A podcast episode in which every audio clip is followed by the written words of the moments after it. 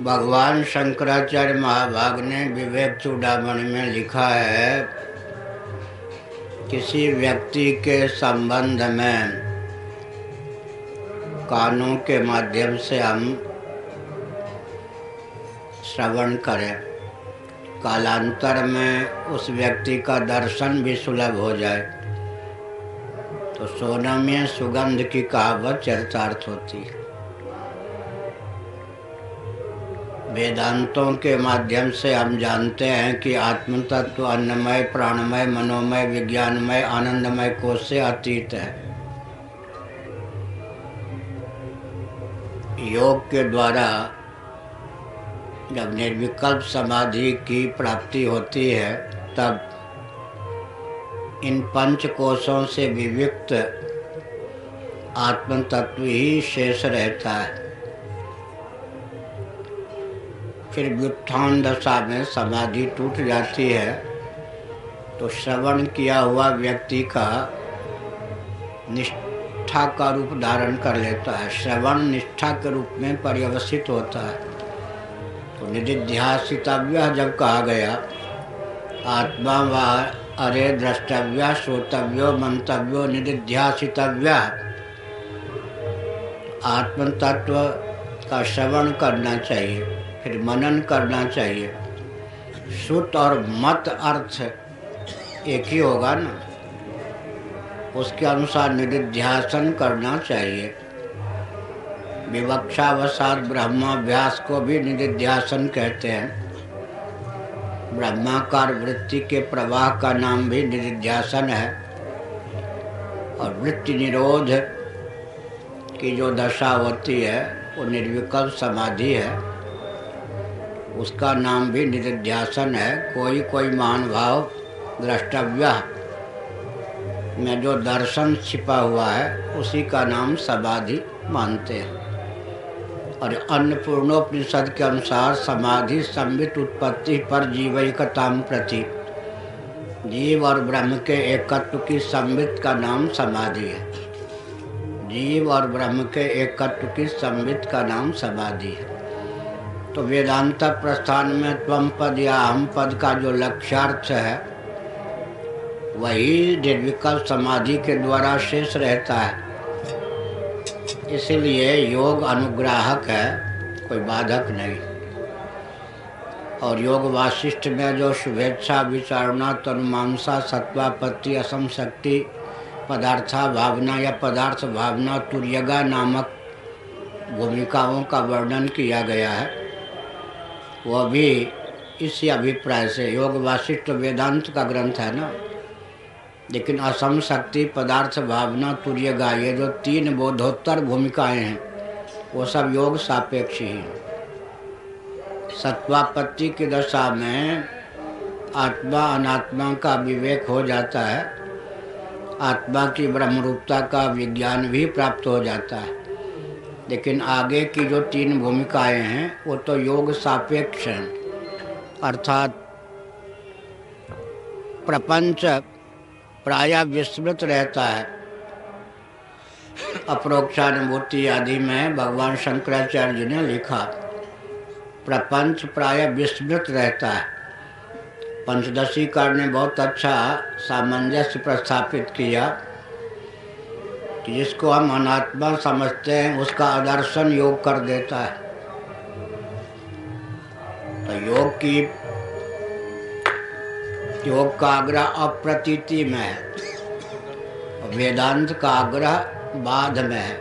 ना प्रतीति तयोर बाधा किंतु मिथ्यात्व निश्चय है। तयोह का अर्थ दिया है, जीव जगतो है। जीव जगत की अप्रतीति का नाम बाध नहीं है मिथ्यात्व निश्चय का नाम बाध है। तो योग क्या करता है? प्रतीति का शमन कर देता है। और वेदांत क्या करता है? प्रतीत पदार्थ का बाध कर देता है। तो बाधोत्तर अप्रतीति का नाम निष्ठा है ना? क्या? बाधोत्तर अप्रतीति।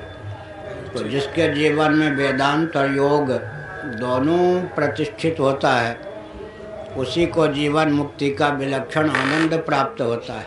क्या? जीवन मुक्ति का विलक्षण आनंद। ज्ञान वैराग्य रूप्रति तीनों की चरम सीमा का नाम है जीवन मुक्ति। क्या? ज्ञान वैराग्य रूप्रति तीनों की चरम सीमा का नाम है जीवन मुक्ति। उपरति की पराकाष्ठा तो योग के द्वारा ही आती। इसलिए पंचदशी कार्ड ने कहा, प्रायण सहवर्तनते ज्ञान वैराग्य रूप्रति तीनों प्राय एक व्यक्ति के जीवन में साथ रहते हैं। वियुजनते क्वचित क्वचित, लेकिन प्रारब्ध योग से कहीं कहीं वैराग्य की प्रगल्भता रहती है, शेष दो की प्रगल्भता नहीं रहती। कहीं बोध की प्रगल्भता रहती है, शेष दो की प्रबलता नहीं रहती। कहीं उपरति किसी के जीवन में है, लेकिन बोध नहीं है। तीनों की पराकाष्ठा चरम स्थिति हो, तब जीवन मुक्ति। जीवन मुक्ति विवेक नामक ग्रंथ का अभिप्राय यही है। और मुक्तिकोपनिषद में भी यही तथ्य प्रकाशित किया गया कि वैराग्य, बोध और उपरति, जैसे हम भोजन करते हैं, अभिष्ट भोजन श्रीमद् भागवत के एकादश स्कंध के अनुसार तीन फलों की प्राप्ति एक साथ होती है। भूख की निवृत्ति, पुष्टि और तृप्ति। भोजन का चरम फल है तृप्ति। भोजन करी तृप्तित लागी। धूप लगती हो तो इधर आ जाओ, कौन है? इधर वो लगाना नहीं पड़ेगा, यहाँ स्वयं छाया है। पत्रकार हैं क्या? हाँ? आपका छोटा बेटा है, पत्रकार नहीं है चलो चलो और लो। ठीक है, छोटा बेटा पत्रकार कैसे हो सकता है? बड़ा बेटा पत्रकार हो सकता है। हो गया ना? इसीलिए बहुत महत्व है समाधि का और एक विचित्र बात है, पुराने महापुरुष जिनको हम ज्ञानी विज्ञानी कहते हैं, वो समाधिनिष्ठ थे या नहीं? सनत कुमार जी, सुखदेव जी, भगवान शंकराचार्य जी ये सब समाधिनिष्ठ महापुरुष गौड़ पादाचार्य जी गोविंद पादाचार्य जी और भगवान शंकराचार्य को दर्शन देने के लिए गौड़ पादाचार्य जी प्रकट हो गए। तो लिखा है कि अक्षमाला हाथ में जप कर रहे थे। जप। और आजकल के वेदांतियों से क्या जप करो? अरे हम ज्ञानी हैं, हमें क्या जप करना? बड़ी विचित्र बात। भगवान शंकराचार्य जी के गुरुदेव के गुरुदेव। जिन्होंने मांडू की कारिका की संरचना की, वो प्रकट हुए तो हाथ में माला जप करते हुए प्रकट हुए। तो भक्ति की भी पराकाष्ठा, ज्ञान की भी पराकाष्ठा, वैदुष्य की भी पराकाष्ठा योग की भी पराकाष्ठा, यही तो हमारी परंपरा है ना। क्या? एक ही व्यक्ति में। भक्ति, ज्ञान वही भक्ति की भी पराकाष्ठा, योग की भी पराकाष्ठा, वेदांत विज्ञान की भी पराकाष्ठा। उसे तो उन्हीं का नाम तो ऋषि महात्मा है। ना योग अलग चला गया, वेदांत अलग बह गया, ये सबने काम चल जाए। योग का प्रयोजन क्या है? चित्त वृत्ति का निरोध। योग का स्वरूप, योग का अर्थ है समाधि। समाधि की सिद्धि के लिए यम नियम आसन प्राणायाम प्रत्याहार धारणा ध्यान है। मुख्य तो योग की परिभाषा है चित्त वृत्ति का निरोध, उसी का नाम है निर्विकल्प समाधि। योग का अर्थ है समाधि है। योग वाशिष्ठ के अनुसार योग के दो अर्थ होते हैं।